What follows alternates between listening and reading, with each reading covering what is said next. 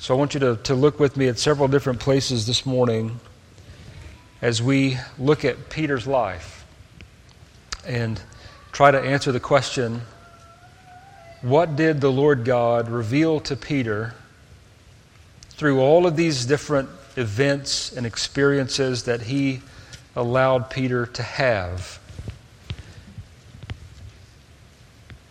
I can easily relate to Peter. Peter was a fisherman. That's where we first find him in the scriptures. He's in the boat mending his nets. Acts chapter 4 tells us that he was an, an ordinary, uneducated man. And his life's work was graciously interrupted by the call of Christ and changed his life forever. It's right for us to say that Peter was never the same after Christ called him to himself. So when you think about Peter, there is so much in the New Testament about him. He is one of the central figures of the New Testament. Only Paul gets more attention. In the book of Acts, the Acts of the Apostles, through his writings, the epistles, Paul is the preeminent apostle, but Peter is very close. I realize there's no competition there between them. They were both used of God, called of God, accomplished the purposes that God called them to. But in, among all the things that we could turn to to look at the life of Peter, I want to look at four things two out of Matthew, one out of Luke, one out of the book of Acts. And those four things are Peter's great confession. Peter is the one that said, You are the Christ, the Son of the living God. Peter was one of the three who was with Christ on the Mount of Transfiguration and heard the voice thunder out of heaven This is my beloved Son, in whom I am well pleased. Peter denied Jesus given great opportunity to stand up and say, Yes, you're exactly right, I'm with him. He denied him. If he had not denied him, he would have never been so wonderfully restored. And then Peter is the one in Acts chapter 2 that stands up on the day of Pentecost filled with the Spirit, preaches a magnificent sermon based on the Old Testament scriptures, and over 3,000 people were converted. And so, as we begin to study him and see how he grew and matured in the Lord, let me remind you that it is Peter that wrote to us in 2 Peter chapter 3, 18, this verse which says, that we are to grow in the grace and knowledge of our Lord and Savior Jesus Christ. One of the things to remind you of before we go any further growth in the knowledge of God is an expectation of Scripture that is placed upon you and upon me. Growth in the knowledge of God is expected and it is a reflection of true spiritual life and spiritual health. If you are spiritually healthy, you are spiritually growing. To grow in the grace of the, of the Lord and Savior Jesus Christ is to grow in the knowledge of God. And when Peter uses this word knowledge in 318 of his second letter. I like this, this commentary on this verse. It's found in the Reformation Study Bible on the word knowledge. And the note is this knowledge is the ever deepening experience of Christ and understanding of his truth that should characterize the entire course of the believer's life. Now, let me ask you a question. Does this define you? Does this define who you are? Do you have an ever deepening experience slash understanding of who Jesus is and of the truth that he has made known about himself if you're a healthy, growing Christian, it defines you well. If you've lost your first love and, be, and grown cold, then it's probably not such a great description. But there's hope, there's forgiveness, the opportunity to repent presents itself and to return and do the first works. This ever deepening experience seems to be one of the main emphases of Peter's entire second epistle. You remember how he starts?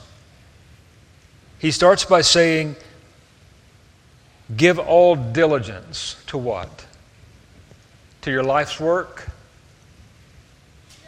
We should be diligent in our life's work. We should give to the Lord the glory due his name by the things we put our hands to, but that's not what Peter says. He says, Be diligent to add to your faith. What does he mean by that? Add to your faith virtue.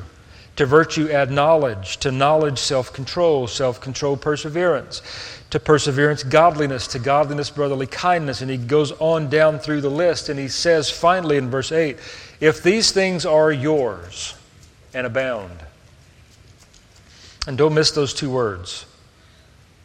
It's not just the possession of these things, it's the abounding nature of these things that makes us fruitful Christians.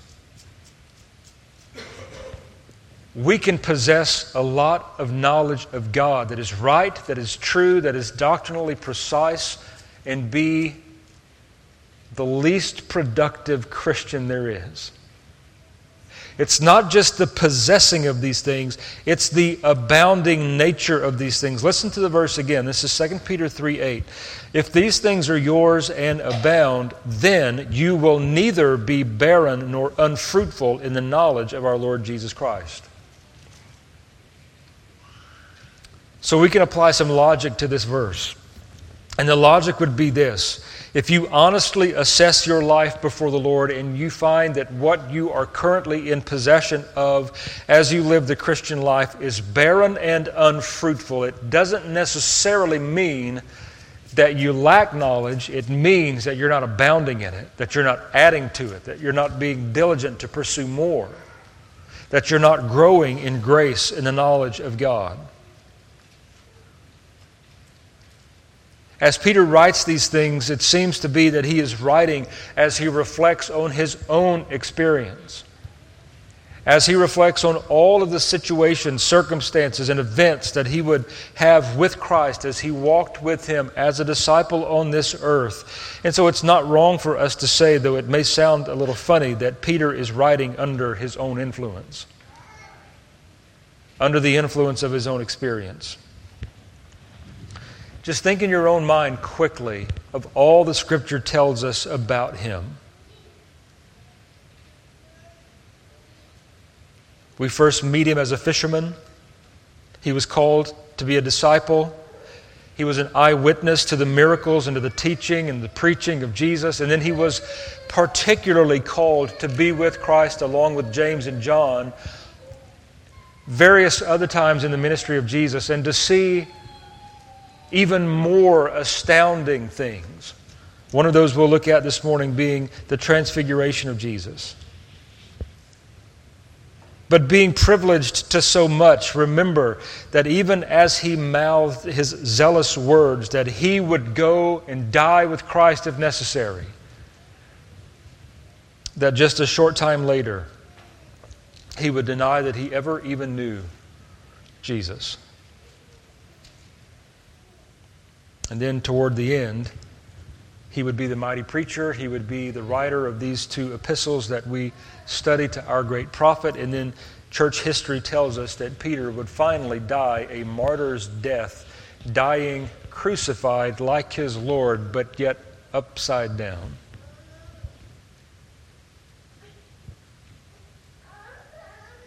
This type of growth and fruitful use of knowledge is that to which every healthy believer should aspire to, and it is part of what Peter said makes our calling and election sure. How many of you want to live your life doubting whether or not you're truly Christian. And that's a real struggle for some. It's what we call the assurance of faith. Your primary assurance, hear me, your primary assurance comes from the fact that you've been united to Christ by faith. And that's enough. But the circumstances of life, the lies of the devil, the fiery darts begin to speak and to tell you things and things like this. If you are a Christian, you wouldn't have done that. Or if you were truly a Christian, you would not have said that. And so when Peter says, make your calling and election sure, what he's, what he's built up to to that point is to be diligent. Add to your faith these things.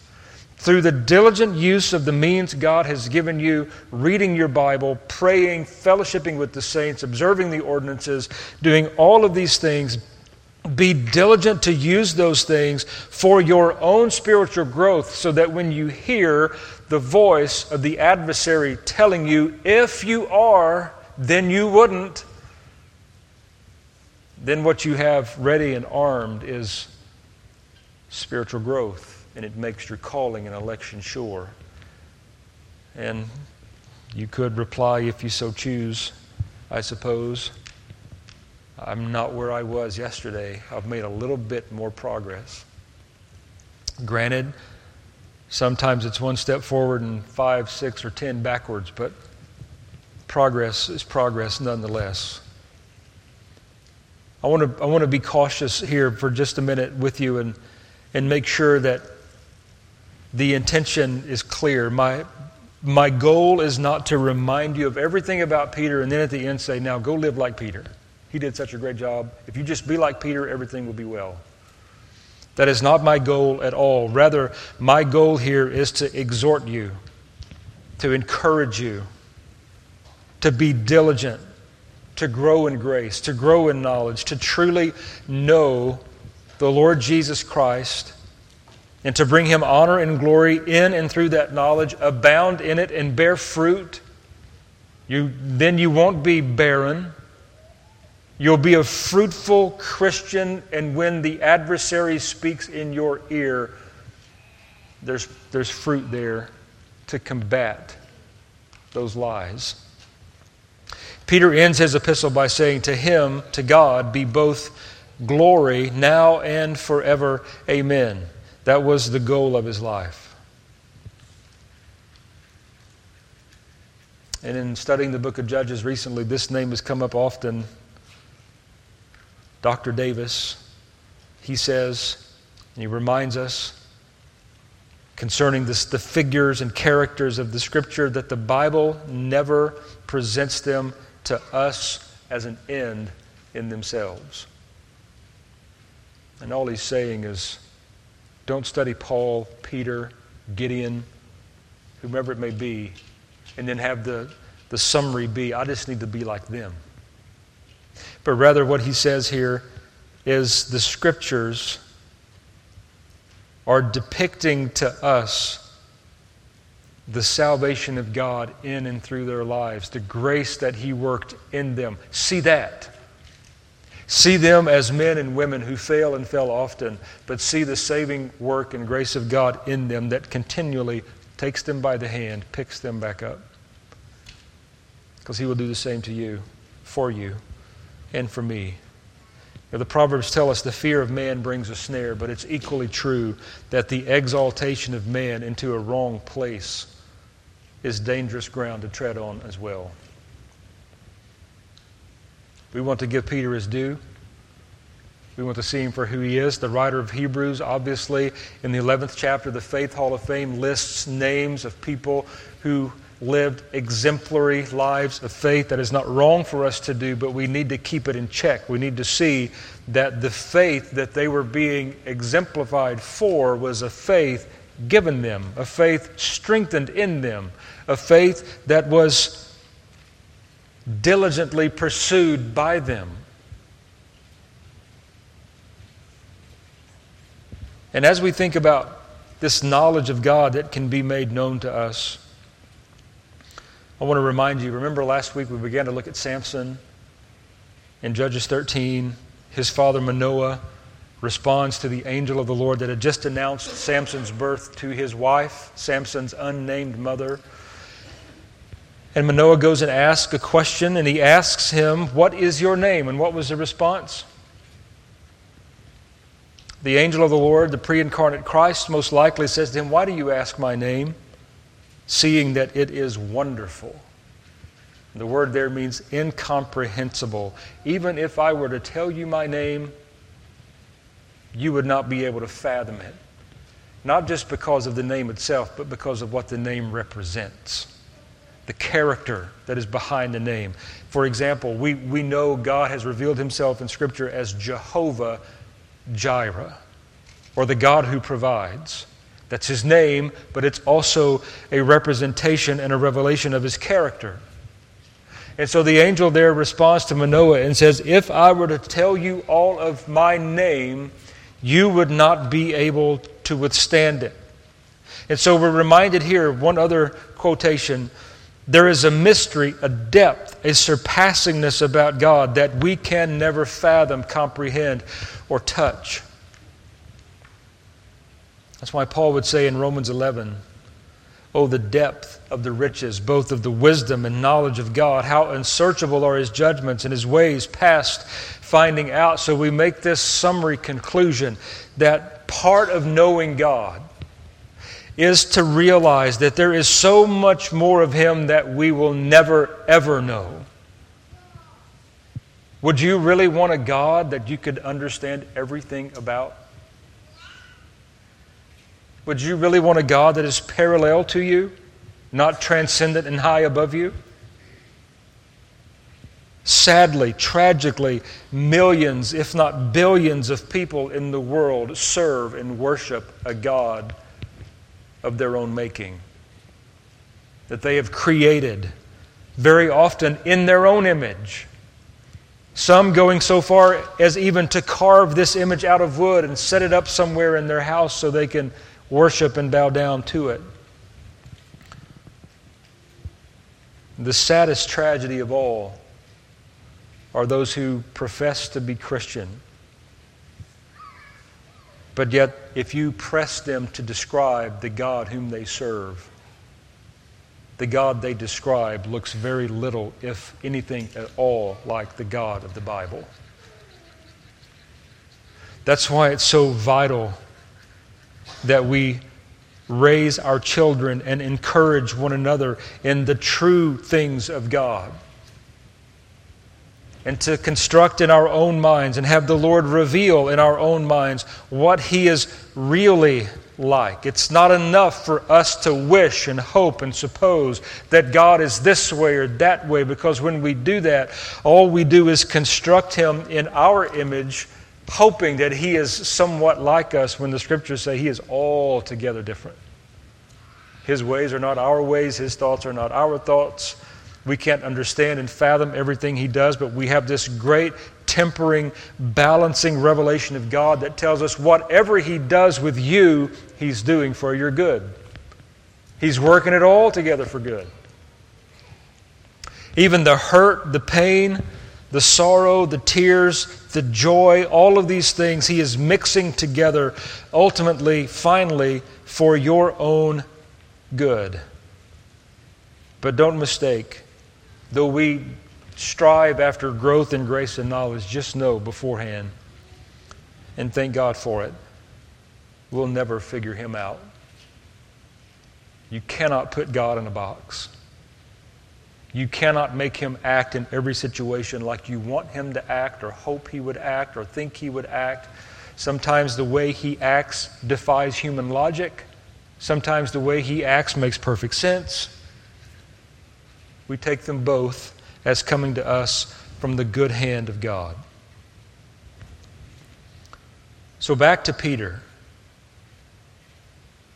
one of the preeminent disciples of the Lord, particularly called to be the apostle to the Jews. On many occasions, when we read the scriptures, we saw this just this morning as we studied the miracle of the coin in the fish's mouth. Those who were collecting the temple tax presented their question to Peter. Why? Because they knew he would speak. They knew he would say something. They knew that he was, on very many occasions, the spokesman for the disciples. Yet he was not without flaws. He was not without sin. He stood in need of correction at times. You remember Paul called him out for his actions, and he was sternly rebuked by the Lord in one occasion, which we'll see this morning.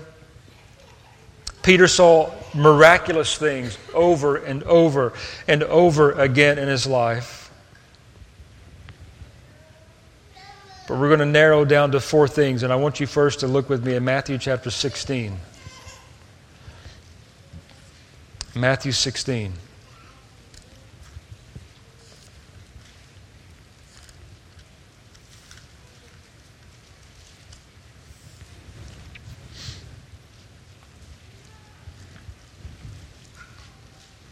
This is where Peter confesses Jesus given the opportunity. And the premise before all of these four points is this to know God, you must be taught of God. To know Him, He must reveal Himself to you.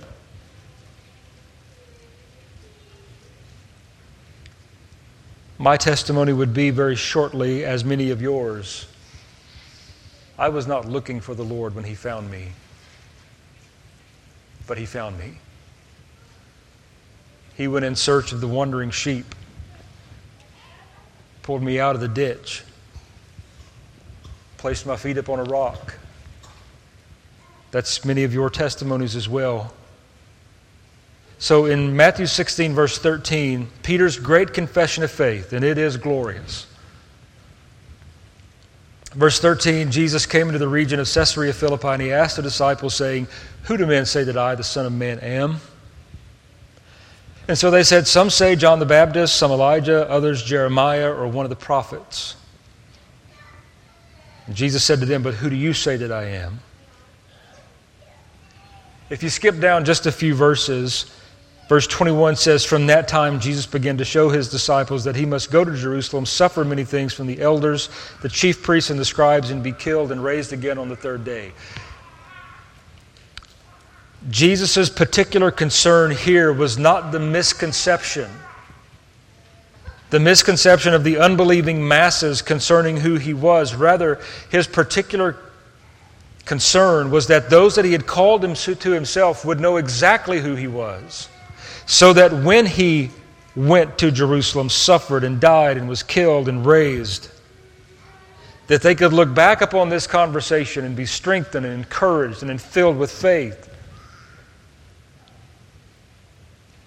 And notice how Peter answers the question.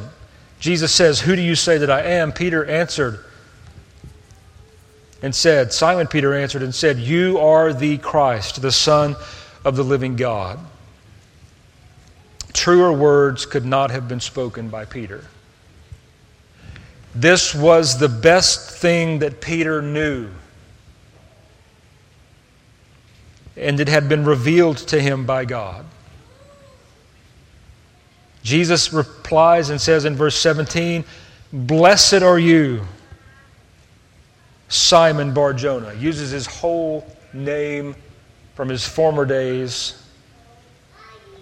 Blessed are you, Simon Barjona, for flesh and blood has not revealed this to you. Note, not even your own flesh and blood, Peter. Not your own intellect, not your own wisdom,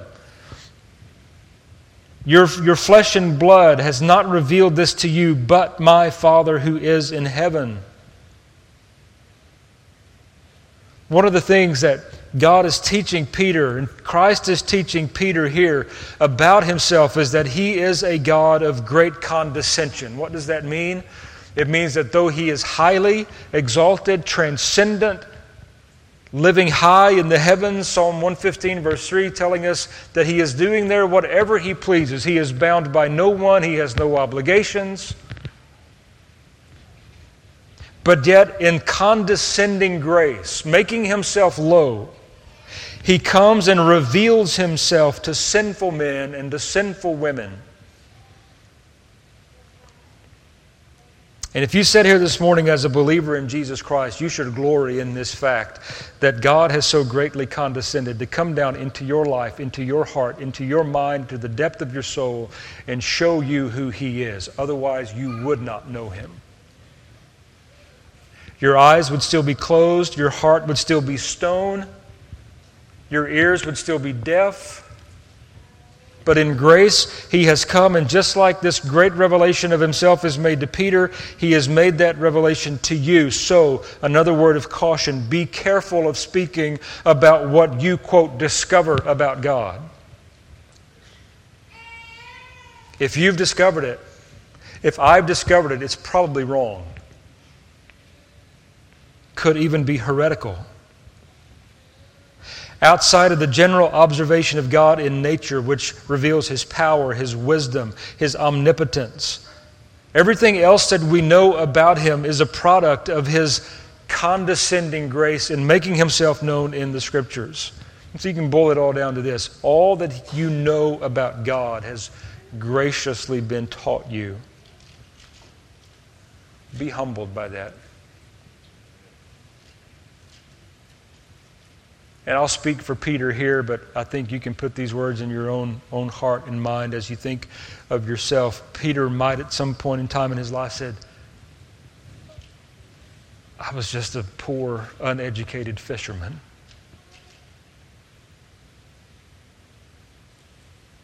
And yet now I know all this about my Creator. He wasn't taught it by man, he didn't teach himself the Lord God revealed it to him. So that's Peter's great confession.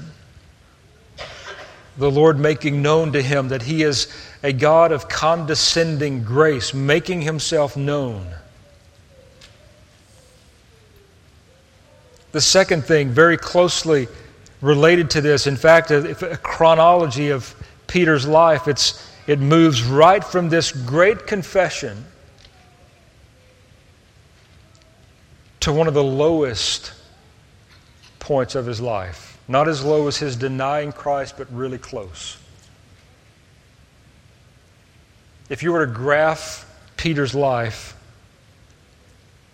and graph out his highs and his lows, there's not a greater, more stark fall than what we find in Matthew 16. He goes from confessing Jesus, the Christ, the Son, of the living God to hearing these words come out of Jesus' mouth directed to him in verse 23 when Jesus turns and says to Peter, Get behind me, Satan. Why did Jesus say that to him? Why did Jesus so sternly rebuke him? Why would Jesus say to him, You are an offense to me?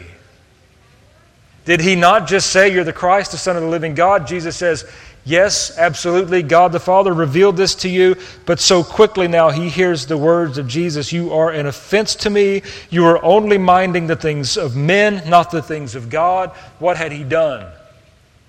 Well, after Jesus had told him, I am going to Jerusalem to be killed and to suffer and to be raised on the third day, Peter takes him aside and begins to rebuke Jesus for making this known to him. And he says to him, Far be it from you, Lord. And Jesus says to him, Peter, you're speaking more like the devil, Satan himself, than my disciple who just made this great revelation. That takes us right into the Mount of Transfiguration which is the second point that I want to cover with you. We usually would come to this and, and see what Peter learned about Jesus in his glory being revealed, his clothing becoming white and bright as light. But I want to look at it from a little different angle and ask what did God the Father reveal to Peter when he spoke from heaven and allowed Peter to hear it and understand him?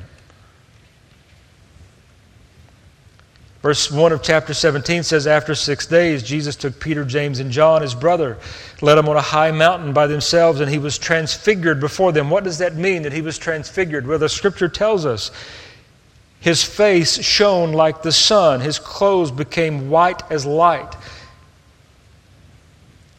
This was the glory that he had eternity in eternity past shared with his Father for a moment in time being placed back upon him. And Peter was privileged to see it. He saw Moses and Elijah appear there and they talked with Jesus. And Peter begins to speak out of place, out of turn.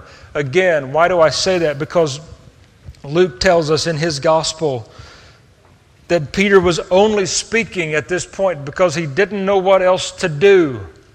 He didn't know what to say, so he just began to speak. And notice in verse 5 while he was still speaking, God interrupted him.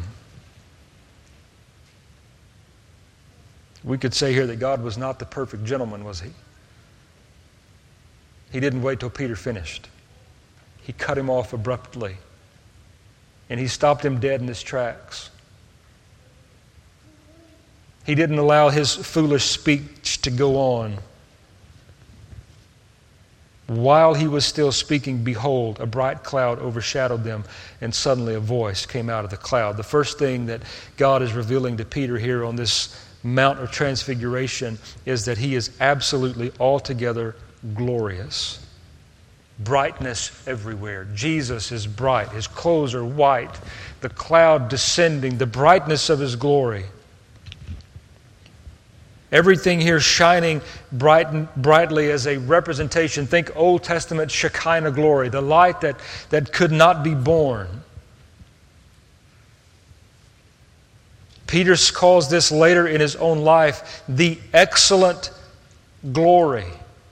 Notice what a lasting impression this made upon Peter later in life as an older disciple, now apostle. He recounts what happened here.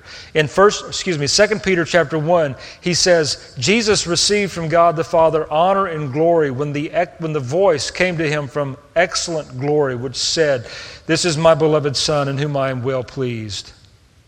And we heard this voice when it came to him from heaven when we were with him on the holy mountain. Stuck with him his whole life. Isn't that the way it is with us? Some of the things God teaches us seem to simmer in our hearts all of our lives. They seem to just marinate there, and the longer they're there and the longer they're simmering in our soul, the more precious they become as time goes on. This is Peter as an old apostle, drawing near the end. And he's talking about what he heard on the mountain with Jesus. What God had made known to him there was not lost upon him. God is revealing to him here his good pleasure in his own Son. Notice what the voice from the, from the cloud said This is my beloved Son, in whom I am well pleased. Hear him. It would be right and true of us to think of God as being eternally happy and joyful because He is. Nothing disrupts that, nothing intervenes in that. And that is because nothing ever takes him by surprise. Nothing ever dawns on God because he knows it all, beginning from end. He is totally unfazed by his creation and the affairs of it, even as he sovereignly and providentially superintends and rules over it. So it's not wrong to think of God as being eternally joyful and happy and what Joel Beeke refers to as God's beatitude, God's eternal happiness. But that's not really the point of what he's making known to Peter here. What he is making known is that his happiness and his good pleasure resides in, the, in his own contemplation of the glory of his Son. Let me ask you a question. If the perfectly all glorious and holy, creating God in heaven is well pleased in his Son. Why aren't you? Or are you? We should be. We can be. Here again, in, in, condescending grace, the Father makes known what pleases Him so well. And what pleases Him so well is the work that His Son is about to accomplish. Why can I say that? Because when Moses and Elijah appeared on the mountain, what did they speak to Jesus about? There was a conversation going on. And we're privileged, though not in Matthew, another of the Gospels tell us that Moses and Elijah were speaking to Jesus about his approaching death.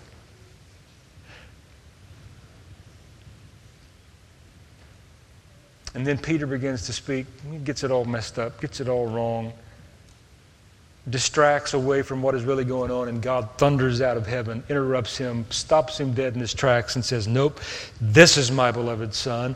I am well pleased in him. Peter, be quiet. Hear him. Listen to him.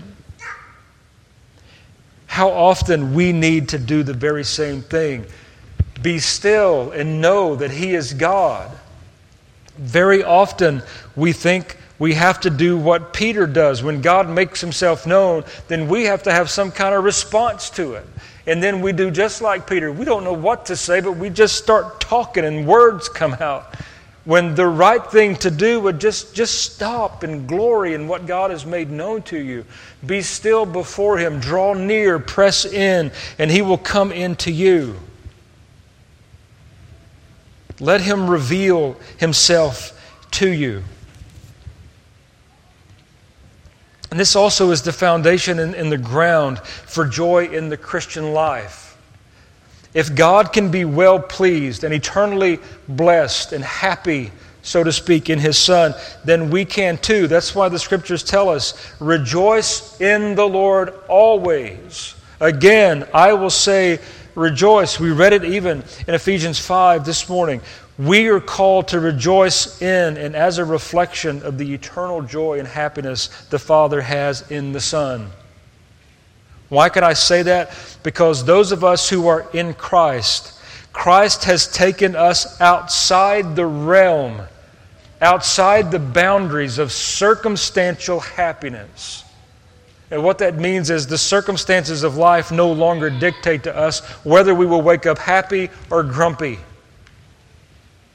But as we contemplate the real true standing of our soul before God, if we are in Christ, then we can, should be rejoicing in the Lord always. Again, I say, rejoice. So far, what we've seen with Peter, two glorious events in his life. Given opportunity, who do men say that I am? You're the Christ, the Son of the living God. Being privileged to have his mouth closed and to hear the voice from heaven speak and hear the Father say, This is my beloved Son in whom I'm well pleased. Speaking to Peter, but to all of us, hear him. Hear him. And back to that graph of Peter's life of going up and down. He's back up now, but he is about to hit rock bottom when he denies Christ. If you'll go to Luke chapter 22. Luke 22. I don't want to read beginning in verse 31 to 34. The Lord said, Simon, Simon, indeed, Satan has asked for you.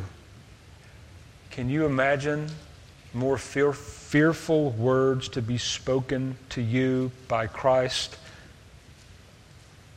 than for him to grab your attention? Simon, Simon, Satan has asked for you that he may sift you as wheat. And here it harkens back to that whole glimpse into the throne of God where we see Satan approach him and ask for Job. Let me deal with Job and see if, and see if he will still praise you when I'm done with him. God allowed him permission. Go. What was the end of Job? Better than the first. Even though he was tried like few men, when Satan was done, the Father came in with compassion, raised him back up, gave him more than he had had, blessed him beyond measure. Simon, Peter, is going to follow the same pattern. But before we can see the glory, we have to see the doom, right? I've prayed for you that your faith should not fail. And then we might say, What glorious words that Jesus said to, to, Peter. I wish he would say that about me. Let me remind you, he has said that about you. He is your great high priest that ever lives to make intercession for you. Even now, as he is the ascended Son of God, he is seated at the right hand of the Father, where he is interceding, pleading on our behalf. The old writers would say that he is standing there presenting the wounds in his hands and his feet and his side to the Father, pleading, making intercession, saying, See, I've finished this work, I've accomplished this work for them, forgive them. So don't look at this and say, man, I wish Jesus would pray for me like you prayed for Peter because he has, he will, and he will continue. But there's also in these words a note of future restoration. Jesus says, When you've returned to me, strengthen your brethren. So let's move quickly over to verse 54, same chapter, Luke 22. We're in the, the night of Jesus' betrayal, his arrest, his trial. Having arrested him, they led him and brought him into the high priest's house. Peter followed at a distance. Notice that. Every detail in Scripture is important. This is our first hint that something's going wrong with Peter. Why isn't he right there in the front where he's always been, ready to speak, ready to speak up for Jesus? Ask questions before. Peter's always the one that would step up and say, Yeah, no, I don't know. I don't know what to say, but I'm going to talk anyway. But here he is. He's at the back of the crowd. It's unlike him. He's being sifted as wheat even now. He's in the furnace. The fiery darts of the devil are being directed right at him, and they are hitting and sticking. They kindled a fire in the midst of the courtyard, sat down together. Peter sat with them, and a certain servant girl. Notice that. This is no person of high authority. This is not a Roman centurion. This is not a high priest. This is a certain servant girl that had zero authority. Her word would have not carried any weight at all. But when she makes accusation against Peter and says, This man was with him, what does Peter say? Woman, I don't know him. And after a little while, another saw him and said, You were also with them. Peter said, Man, I am not. And then after an hour had passed, notice the detail again. An hour. Peter had had an hour to think upon his first two failures. It's not like these things happened one second, two seconds, three seconds. And he just got caught in a bad moment. There was some contemplation. An hour had passed. Perhaps he had thought back. Jesus had already told him three times before the rooster crows. Did it ever cross his mind? Strike one, strike two? Well, after the hour passes, another confidently affirms, saying, Surely, surely this fellow also was with him, for he is a Galilean. And Peter, for the third time, strike three, he is out, says, Man, I do not know what you are saying. He had fallen through the sift of Satan. He had been sifted like wheat. But what did Jesus say to him? Simon, Simon, Satan has asked for you that he may sift you as wheat, but I have prayed for you that your faith should not fail. When you have returned to me, strengthen your brethren. So notice this, verse 60. After Peter says for the third time, I do not know what you're saying. I do not know him. Man, I was not with him. Woman, I do not know him. While he was still speaking. Isn't it interesting how much happens to Peter while he's talking? Peter, just be quiet. What we want to say, right? The rooster crowed. And the Lord turned and looked at Peter. I want to talk about this look. What do you think was on Jesus' face when he looked? Some would say that there was contempt and scorn and a frown upon his face. I will not go there. I can't go there. It would have been totally out of character for Jesus' look at Peter to be anything other than full of grace and compassion. Satan has sifted him like wheat. He is a man after all. He is just a little bit of breathing dirt like me and you. And he had been under assault of the prince of the power of the air. The fiery dart had stuck in his heart, and he had denied Jesus. And Jesus, rather than looking at him, with contempt and scorn, looks at him with compassion. It's almost as if you can hear Peter, Jesus say, not recorded, my conjecture, oh, Peter. Oh, I love you. I've prayed for you, and your faith is not going to fail. It's not. Peter, I'm on your side. I know you've just said three times loudly, even to cursing, you're not on my side, but I'm on yours, and nothing can change that.